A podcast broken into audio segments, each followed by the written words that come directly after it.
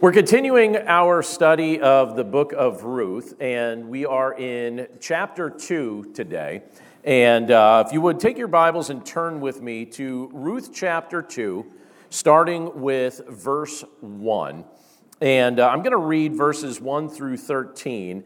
And this is a portion of Scripture that talks about this idea that we can find favor in the Lord's eyes. And we see an example of this in. Um, in the story and how it unfolds here. So, again, Ruth chapter 2, starting with verse 1. This is what it says. Now, Naomi had a relative of her husband's, a worthy man of the clan of Elimelech, whose name was Boaz. And Ruth the Moabite said to Naomi, Let me go to the field and glean among the ears of grain after him in whose sight I shall find favor. She said to her, Go, my daughter. So she set out and went and gleaned in the field after the reapers. She happened to come to the part of the field belonging to Boaz, who was of the clan of Elimelech. And behold, Boaz came from Bethlehem, and he said to the reapers, The Lord be with you. And they answered, The Lord bless you. Then Boaz said to his young man who was in charge of the reapers, Whose young woman is this? And the servant who was in charge of the reapers answered, She is the young Moabite woman who came back with Naomi from the country of Moab. She said, Please let me glean and gather among the sheaves after the reapers. So she came, and she has continued from early morning until now, except for a short rest.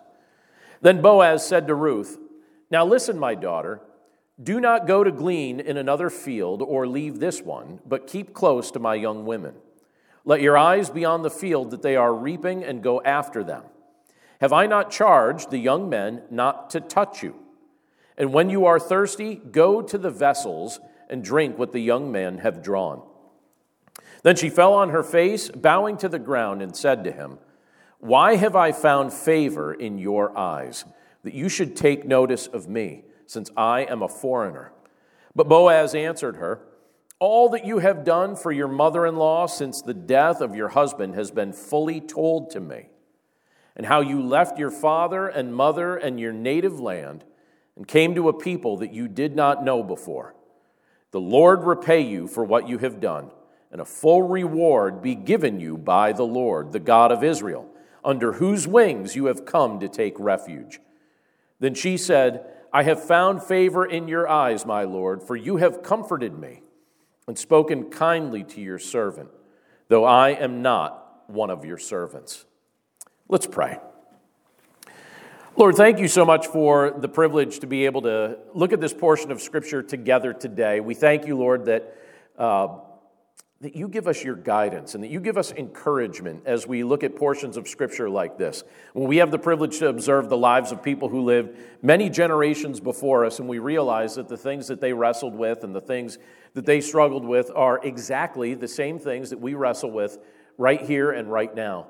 Lord, as we look at some of these things unfolding as this book continues, and we see this journey that you have Ruth and those that surround her, that you have this journey that you, you've placed them on, and we're watching as your hand is guiding and directing them. Lord, it's fascinating to see how you always come through for your people. So, Lord, we pray that as we look at this portion of Scripture together, that we'd understand more about your nature and specifically about this idea of what it means to find favor in your eyes, because that's something that you clearly illustrate in this passage of Scripture. We love you, Lord. We thank you for the privilege to be able to look at this together now. And we pray this all in Jesus' name. Amen. So, um, last week, first of all, you know, if, uh, if Dan uh, Marzari is listening to today's message, just want to say thank you to him for filling in for me last week. Many of you know that last week our family had the opportunity to take a little time, spend a, a few days off the grid. I'll, I'll, tell you what we do. Several times a year, we have a, a habit where we uh, will just go on Airbnb and we'll kind of pick an area and uh, usually it's the same area. Usually it's just either somewhere in the Poconos or the Lehigh Valley or something like that. And we'll rent a cabin and we'll try and pick something that's basically out in the middle of the woods. Because the idea is that we spend time together and we spend time off the grid. So we did not have internet access where we were. And even and our phones mostly didn't work. Strangely, they only worked like past 11 o'clock at night. It was really weird. At 11 o'clock at night, we'd all check our emails and everything else, but the, it didn't work the rest of the day. It was kind of entertaining and very hard to wean yourself off of when you're used to having some sort of access like that. But we'll just take day trips like this. We do this a couple times a year as a family,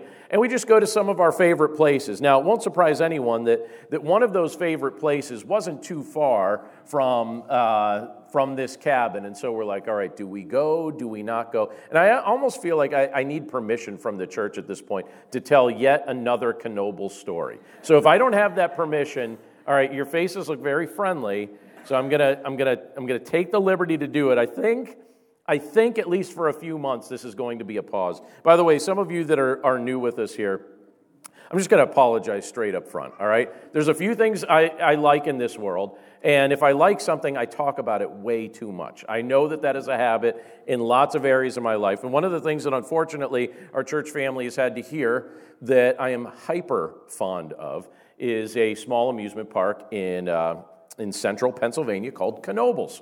And our family has gone there ever since our kids are, were little. It's kind of a special place to us, place that um, you know, we've taken a lot of family trips, have a lot of fun memories there with family members, including family members that are with the Lord now. And so during the summer, just to give you a tiny bit of background, during this summer, just as a, a, a daddy daughter adventure, my daughter and I, my 16 year old daughter and I, we decided that we would take one day a week and volunteer basically. They did pay us, but it, when, you fact, when you factor in, uh, when you factor in the travel and the tolls, it was essentially volunteering. Um, but we, we uh, gave a day each week, Mondays, during the course of the summer, to Knoebels to be ride operators. So we did that 13 Mondays in the summer, serving as ride operators as at Knoebels. And in, in the process of doing that, you meet a lot of people. And we made a lot of new friends there, got to know some of our coworkers on a deeper level. It was a wonderful adventure this summer. Well, this past week, since our cabin was nearby there, we decided, hey, let's take Saturday and go to the park. The park's still open for a few more weeks. Let's go to the park on Saturday. So on Saturday, while we were at the park, we made a point to go and visit, and we wanted to specifically visit some of the people that we worked with during the course of the summer so that we could say hello. And I have to tell you, and I've been to that park many, many times, and now I've worked there a whole bunch of times, and that park was busier than I'd ever seen. Could, it was almost wall to wall people or elbow to elbow people, the whole park. It was busier than I'd ever seen. We were able to find a few of our coworkers, a few of our friends at their station, so we went over. We said hi to them. And then at the very end of the night, this was very interesting to me, especially with like what a big deal that place has been to me and, and to my family. But at the very end of the night, we ran into the supervisor who hired us. Now, he thought it was very strange that we wanted to drive as far as we drove one day a week. So, who applies for a job that you're only saying one day a week, and I also want to have a five hour drive that day uh, to get here? All right? So, it's not a logical request that he received from us, but he took a chance on us, and we uh, ran into him at the very end of the night. And what he was doing was he was walking through the park. Uh, he has a higher position there in the office, and he was going through the park, and he was he had a, a walkie-talkie on, and he was he was waiting for 10 o'clock to come so that he could send the notice via the walkie talkie to all the ride operators and other supervisors to let them know that now was time to begin shutting down the rides. And while he was waiting to send that message out, we talked with him and we were joking with him. We became friends with him during the course of the summer. He chatted with us for a little bit. And he said something that caused me to realize that my relationship with the park and my relationship with the people who run that park has changed in a major way because of what took place this summer of my daughter and I working there with them. When he learned that we had been enjoying the park all day, enjoying the good food, food's so good, I can still taste it. My garlic, butter, bacon, burger. Remember those four words if you go there, all right? I'll tell you where to get it. It's really, really good.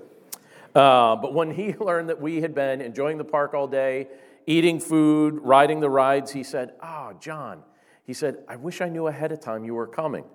And I said, Well, why? And he said, Well, you could have just stopped at my office and I could have given you passes to ride everything for free. He's like, I'm going to be sending you something in the mail so you come up for the Christmas time and you can do all that stuff for free. He's like, I, I, I got you.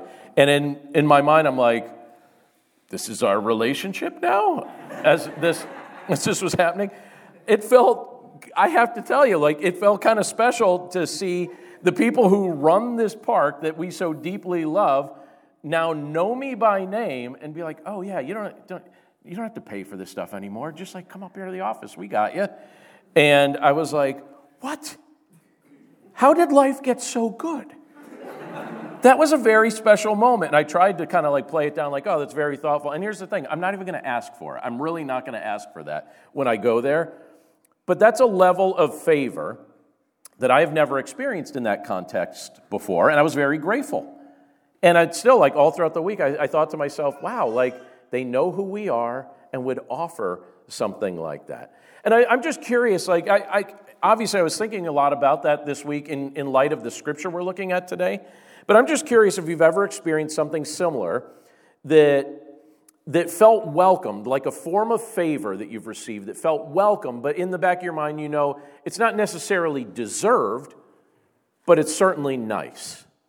Do you ever experience something like that? Just like a form of favor that, that someone in your life has chosen to show you, maybe an employer, maybe um, you know, sometimes you just go to a store. Remember one time I went to Home Depot and they goofed my paint up a little bit, but then made me up a new one and gave it to me for free. And I was like, what have I done to deserve this favor, right? And like now and then in life, you have moments like that where you experience some favor and you're thinking, all right, I, I'm welcoming this, but I know I don't deserve this. It's certainly a nice thing to experience, but I know I didn't earn it. And I think in a very real way, the nature of our relationship with God it involves a reception of divine favor from Him toward us that when we look at it, we have to acknowledge we don't deserve this. He's so good to us in ways that we do not deserve. We're being blessed because of work that Jesus has done on our behalf. We're being shown favor by God the Father through our union with Christ. And it's an amazing reality to attempt to try to under, understand or comprehend. It's a concept that, that the Lord goes to great lengths to illustrate in a variety of ways throughout the scriptures, including the scripture that we're looking at together today from Ruth chapter 2. We see a powerful example of the favor of God in this particular chapter. Now, in the verses that I just read, in Ruth 2, starting with verse 1, I read down to verse 13 just a moment ago. We're told about a variety of things, and I know that you noticed this as we were working our way through this. But we're told about some of the early experiences that Naomi and Ruth that they had after returning to Bethlehem after being in the country of Moab for a little over a decade. Now, during these days, as these women were now in Bethlehem again, and for Ruth it was the first time, uh, these women, as they're trying to reestablish their life in a new place, they would have obviously been focused on attempting to get their life established in this community in a very real way, in a very safe way. So you think about the things that they would need to be focused on. They would be focused on tasks like finding shelter, and they would be focused on tasks like just finding daily sustenance. That'd be high on their list of priorities at that particular time as they're new in Bethlehem after being in Moab. And it appears that they had a place to stay. So that was covered. So the next concern would have been obtaining food. That was the big concern now. All right, obtaining food. Where are we going to get food to eat? We're here in this country. We're here in Bethlehem now. Where are we going to get food to eat? Now, let me say this about our context, present day. One of the things that amazes me about life in our country at present, and I want us to just think about this because it's very uncommon. Um, one of the things that amazes me about living here in this era of time and in this location is how uncommon and how out of place it feels when we hear of someone going without food. That is not a common thing historically, like when you compare it to how that has worked out uh, historically. That's uncommon in our context that people go without food. It certainly happens, but it's more an exception than a rule. Most people in our country, I think it's probably the vast majority of people in our country, have never gone a single day without plenty of food. In our country, it's not only common for the poorest among us to have three meals a day, but I've seen several reports recently that have been talking about the fact that in many cases, obesity is typically a struggle for those who are living in poverty because of the kind of food that they're eating and because provisions are being made for many that that give them like their calorie consumption with the, the regular food and, and then through snacks and sugary drinks and things like that that actually equivalent to the calorie level of five meals a day and so you look at that and you say all right those that are in poverty in many respects are eating calories that would equate to five meals a day in our context historically speaking that is a very uncommon thing that is a very strange arrangement that there would be reports being written about that or that that would be a common thing in our context. To my knowledge, that has never occurred in the history of the world. That is a new thing. I don't know of another historical context where something like that has happened, where there's been an obesity problem among the poorest among us. Now, I bring that up by way of contrast because I want to show you something that comes up in this portion of Scripture. At the time that Naomi and Ruth were living, Starvation was a very real possibility. And it was actually a very common form of death for the poor. It was very common for the poor to starve to death. The land had recently experienced a famine. When you look back in chapter 1, you can see that the land had experienced a famine. Uh, you know, that went on for some period of time. That was fresh in everybody's mind.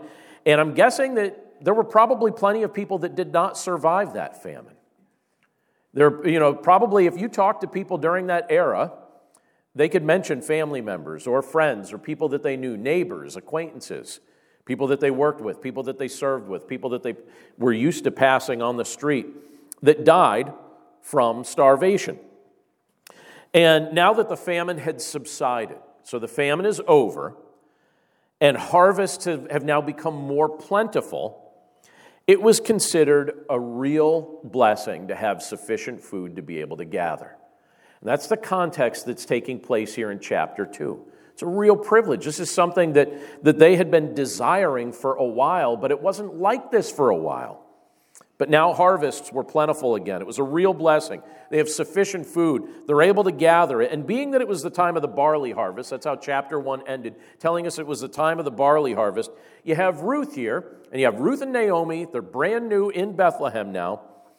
And Ruth asks her mother in law, Naomi, she asks her for her blessing to go, to find a field that's being harvested, and to glean among the grain, provided that the landowner would allow her to do so. That's the request she makes of her mother in law. So Naomi looks at Ruth and she thinks this over and she says to her, All right, you know what? You have my blessing. Uh, I'll honor this request. You have my blessing to go and do this. And so the scripture then tells us that Ruth was providentially led to the field of Boaz who shows her great favor as she starts gathering. Now, under the laws of the Old Covenant, and by the way, and this illustrates the compassionate heart of God in a very, very practical way. But this is what the Lord did. This is a provision that the Lord made under the, under the Old Covenant regulations. Our compassionate Lord, first of all, He made various provisions for the care and for the feeding of those who were destitute and for those who were living in poverty. And one of the things that he instructed landowners to do during that particular era, they were instructed to allow the poor to gather grain around the edges of their fields, along with anything that was dropped or left behind by the harvesters. They were instructed to allow that to be food for the poor to be able to gather. In fact, in Leviticus chapter 19, when you look at verses 9 through 10, let me just read this. And this is interesting. Leviticus is probably the most skipped book of the Bible. You know, people get to Leviticus and they're like, Leviticus, and I'll just skip that one and go to something else, right?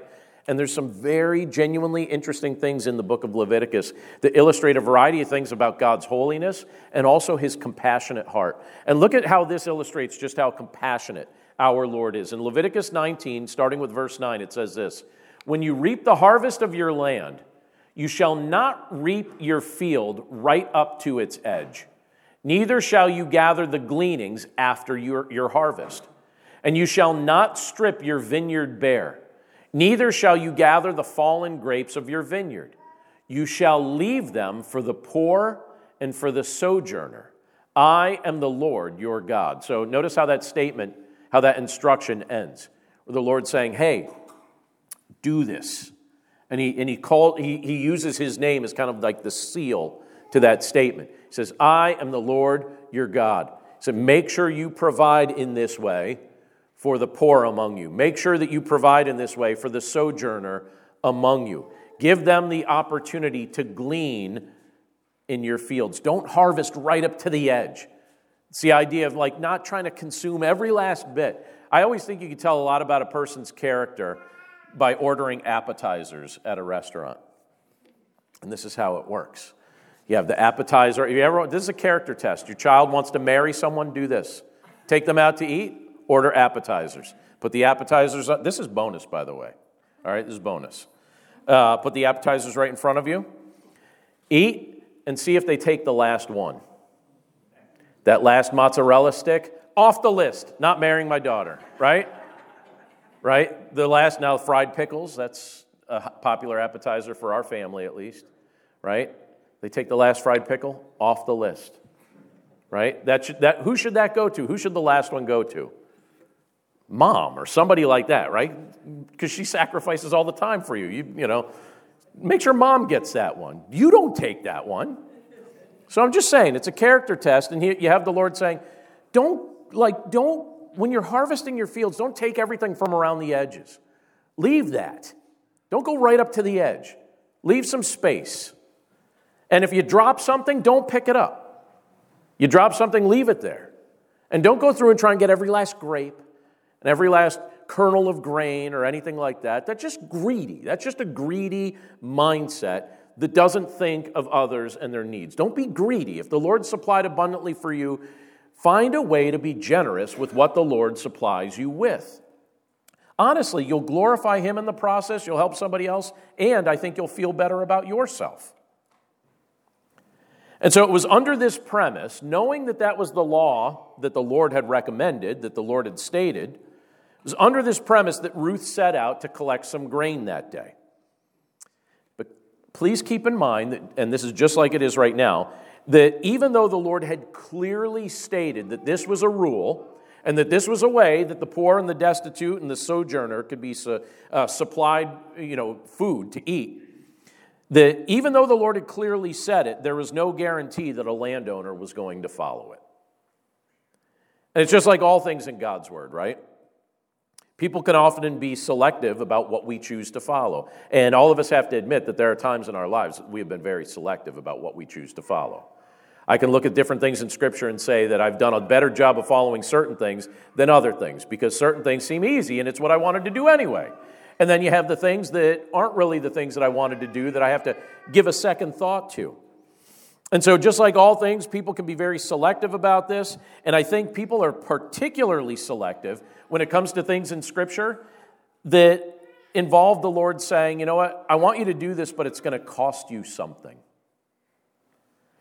Because when you find something in Scripture where, where the Lord says, hey, I, this, is, this is for you to do, this is for you to follow, but it's going to cost you something, I think a lot of times we look at that and we, we say, is this a suggestion or a rule? Is this something that's a mandate or is this something that is an option for me to be able to follow? And having just come out of a famine, it wouldn't surprise me to, to learn that some of the landowners of that day would have been quite hesitant to follow this regulation from Leviticus 19 to the letter. I think some of them probably were operating with a mindset of just utter scarcity, where they thought, you know what? What if we have another famine again? What if there's not enough food? You know, we just went through a season where there wasn't enough food. Should I be just giving this away to other people? I'm the one, you know, they could be saying stuff like this I'm the one that planted it, I'm the one that harvested it, I, am the one, you know, hiring people to, to gather it. I'm the one looking after it. I'm the one that made sure that it got the water and the nutrients and everything else that it needed. And you're telling me I'm just supposed to give it away? Yes. Now, in our context, why does the Lord ask us to do things like that? Do you ever wonder about that? I think about that even this like when it comes to things like tithing. Our family practices tithing. And you know why I think in part the Lord invites us to do things like that? I think for me, it helps me not to idolize his blessings. I think what would happen is if I looked at all that and said, you know what, this is for me, exclusively for me. I worked for it, I earned it, it was my, ingenuity, it was my faithfulness to a task, it was this, this, this. I could give a bunch of reasons and just have a very me centered mindset related to all of it. And all that would confirm to you and to everybody else is, oh, so instead of giving thanks to the Lord for your blessings, you idolize your blessings. So, are you trying to find some sort of deep level satisfaction for your soul through the blessings the Lord gave you, or is He sufficient? And anytime you have the opportunity to be generous with anything, with, with giving, with the last mozzarella stick, with whatever it may be, do so as unto the Lord so that you say, you know what, I don't want to be the type of person who idolizes the blessings of God. I want to honor the name of God by being generous because He's been generous to me with anything, with anything, with your time, with your resources, with your finances, whatever. Just be generous with it. And here, you have an example of Ruth saying, I'm going to step into a context here where I'm confident that the Lord has been taking care of me, and I'm going to take some steps of faith, and I'm going to trust the Lord to provide for me, even though I consider myself a foreigner in this land and undeserving of God's blessings. And so you have Ruth now stepping out, saying, I'm going to find a place where hopefully a landowner will show me favor and I'll be able to glean there. So keep in mind what this took from her to be able to be willing to do this. She was willing to experience rejection from these landowners because, again, maybe they would honor Leviticus 19, maybe they wouldn't. So she was willing to experience rejection from them. Um, she also recognized that some might just rebuke her attempt to gather in their fields. Maybe they would say, We have enough poor here already. Go to a different field because there's already enough poor people gleaning here. You got to go somewhere else, right? Or, here's the other thing, and this comes up in the passage in more than one way. There was a real risk that she could be endangering her physical well being by putting herself in the proximity of harvesters who may have been men of low character and may have been prone to assault a lovely young woman who visited the fields they were working in. That was a very real risk that Ruth was putting herself, her putting herself in. So, finding the right field to glean in, and not being assaulted while doing so. And by the way, keep in mind, this was during the era of the judges. And what does the book of Judges tell us about the character of people during that era? It was low. People were involved in all sorts of unhealthy and unwise things. And so, finding the right field, not being assaulted while doing so, these were forms of divine favor that Ruth would need to be able to trust the Lord to supply if she was going to succeed in her mission to find food that day. But God did supply. And in fact, by the grace of God, I love what it tells us in verse 3. I don't think I have a slide for it here. Let me see. No, I don't. All right. Um, in verse 3 of Ruth chapter 2, by the grace of God, the scripture says this Ruth happened to come to the part of the field belonging to Boaz. Think about that statement for a second. Ruth happened to come to the part of the field belonging to Boaz. So that statement from Ruth chapter 2, verse 3, I actually find it somewhat entertaining to see when you're reading this portion of Scripture, when you're reading this story from the perspective that God was providentially guiding and directing Ruth's life. The reason she came to this field was the same reason that she was able to or, or, or willing to follow Naomi from Moab to Bethlehem. And the reason she came to this field and the reason she followed Naomi was one thing, in my opinion the Spirit of God was leading Ruth. The Spirit of God was leading her. The Spirit of God was telling her where to go. He was putting ideas in her mind, He was pointing her in the direction that she should go. And we could also see ways that He was preparing the way for her. Because the story of her loyalty and the story of her kindness to Naomi, it had already filled Boaz's ears he knew of her good reputation. And the Lord placed it upon his heart to show her abundant favor that would be a reflection of the favor and compassion that the Lord delights to show to his children. So, not only did Boaz allow Ruth to glean in his field, he also insisted that she not go anywhere else. Did you notice when he said that? He said, Don't go anywhere else. You're welcome to glean here and don't go anywhere else. And he also gave her a place among his other trusted women. He said, I want you to stay with these women. I want you to basically count yourself one with them, these other women who glean there. He also made a point to go to the men who were working in the field, and he instructed them keep in mind, he's their employer. He instructed them, don't touch her. That's what he said. Do not touch her. Now, how do you think his face looked when he said that? Do you think that was just like casual? Like, and, you know, while you're out there working, don't touch her. I have a feeling that it was very fatherly or grandfatherly as he looked at these young men and he said, Don't touch her. Do not touch her. And then he also insisted that she drink from the water that his servants had drawn whenever she thirsted. He said, I want you to drink from, the, my servants have drawn this water. I want you to drink from that water. Now, could you imagine being Ruth when these, these things were being inst- uh, told to her by Boaz, as these things are being revealed to her, that he has taken care of all these things and that he's going to provide for her in this way, he's going to take care of her in all of this? Because keep in mind, the backstory that we're told in chapter one is that in recent days, she had become a widow. And then, after becoming a widow, she left her country and now she moved to a foreign land. And she's desperately trying to gather enough food for herself and for her mother in law to be able to eat. But now she's being told by this wealthy, powerful, respected landowner that her needs are going to be provided for, and she was going to be protected while she was receiving that provision. The scripture reveals to us that Ruth was overwhelmed with gratitude. And she expressed her thankfulness with a great demonstration of the relief that she felt when you look at verse 10. It says, Then she fell on her face. Don't you think you would, you would possibly do that? If you were her in that context. Keep in mind, do you ever go through a long season where it feels like you're running on fumes, where you kind of want to break down, but you know you have too much to do to break down? You know, where you're just like, I'm like, I'm destroyed right now, and somehow I just have to make it through this week.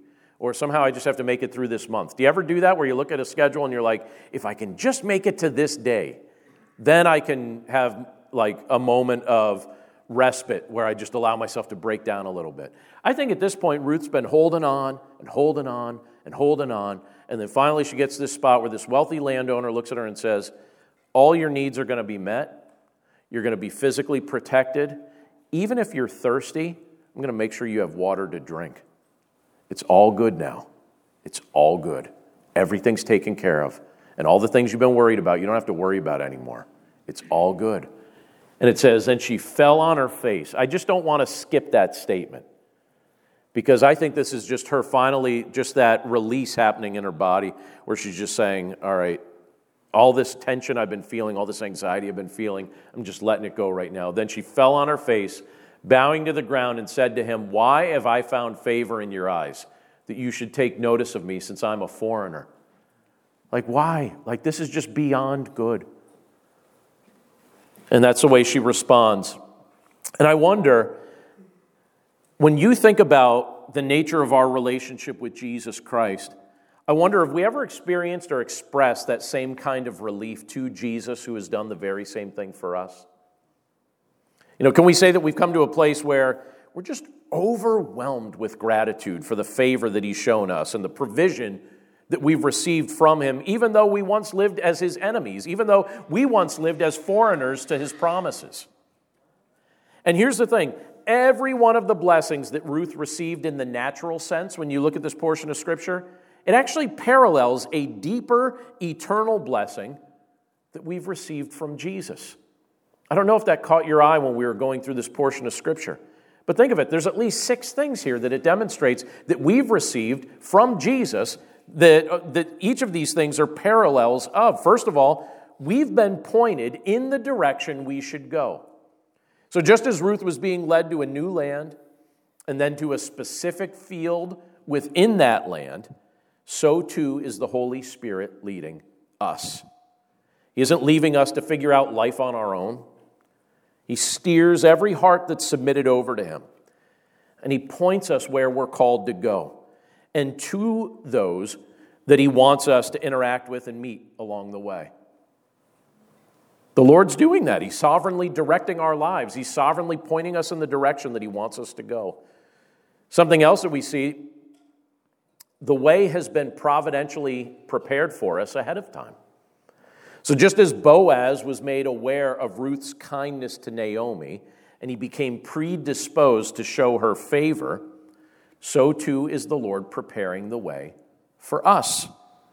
He's orchestrating circumstances for our benefit. He's orchestrating circumstances for our care, and He's causing hearts to be favor- favorably disposed toward us for the purpose of fulfilling His redemptive plan for humanity.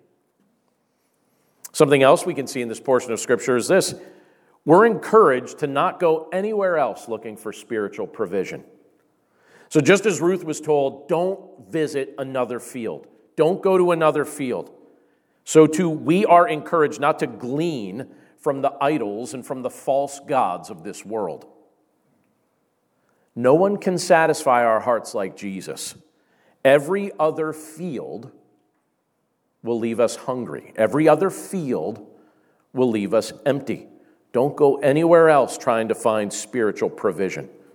Something else that I think this scripture can illustrate for us is this we've been given a new place among a new people. So, just as Boaz insisted that Ruth be included among the young women that he trusted, so too have we been made a part of a new group. Our common union to Jesus Christ through faith also unites us to one another. I'm united to you, you're united to me because we share a common union with Jesus Christ. Through Jesus, we are grafted into a new family, Scripture refers to as the church. A lot of times we make reference to the building being the church. Obviously, it's not.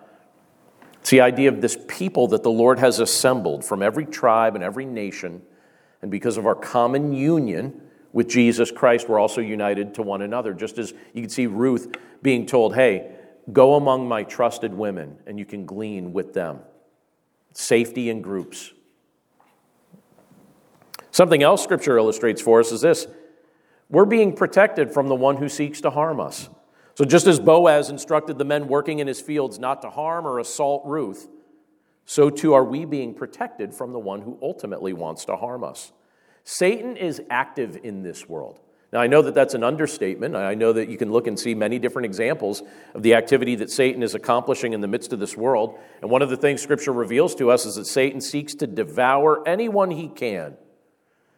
But what we know that Jesus has done is he secured the, the ultimate victory over Satan when he rose from death.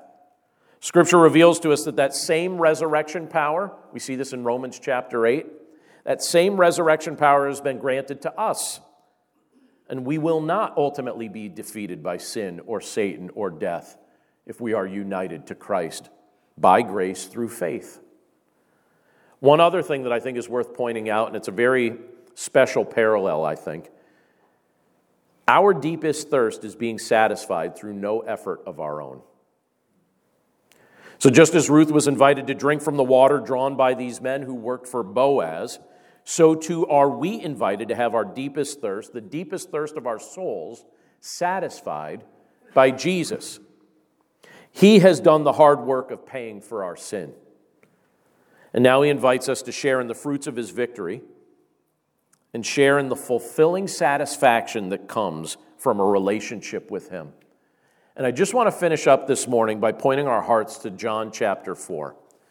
Because in that portion of Scripture, you have Jesus in a context where water is being drawn and they're talking about thirst. He makes a, concept, he makes a comment about this concept of thirst. And he says, All right, you know what? Our minds tend to be overly focused on natural things.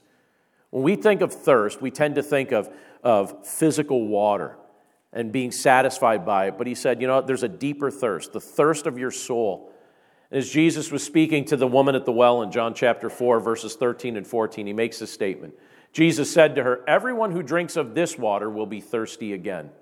But whoever drinks of the water that I will give him will never be thirsty again. The water that I will give him will become in him a spring of water welling up to eternal life. And that's what Christ is offering you and me. He's looking at us and he's saying, Listen, I recognize that you're thirsty. I recognize that you're anxious. I recognize that in the midst of this fallen world, you're looking at all sorts of things and you think, oh, maybe that'll satisfy me. Maybe that'll satisfy me. And even we as believers in Christ can fall prey to that. I've certainly fallen prey to that. I'm certain that you have as well. It's a struggle that we as human beings wrestle with, and that's why we need these reminders. And Christ is saying, no, the only thing that's ultimately going to satisfy the thirst of your soul, it's not going to come from something physical. It's not going to come from perfect circumstances. It's not going to come from natural water. He's saying that He alone can satisfy the deepest thirst of our souls.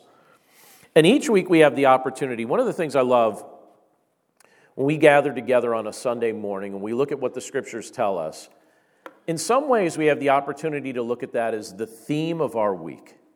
We're starting off our week and saying, all right, what's this week going to be like? And the truth is, none of us knows the details of what we'll experience in any given week. That's not revealed to us. We know what we think will happen, and we'll find out in a week if that's actually what did happen. But one of the things that I do know is that Christ is with us in the midst of everything that we experience. And we've been the recipients of a divine form of favor from Him that obviously we don't deserve.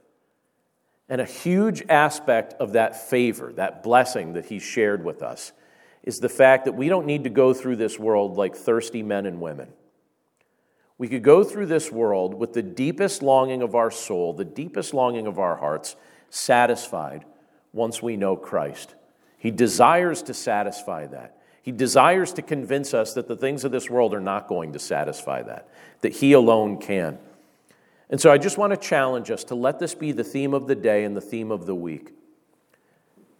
I want you to just say to yourself, I can find satisfaction for my soul in Jesus.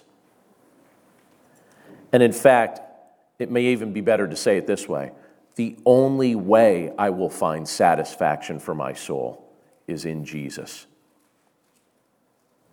Christ illustrated that in John chapter 4. And even when I look at the things that were taking place in Ruth's life and the ways in which the Lord was showing her favor and some of the circumstances that are foreshadows of deeper realities that we could see in her story, I see the reminder there that ultimately it's the Lord who satisfies that thirst. And it's not about earning it, and it's not about working for it, and it's not about deserving it.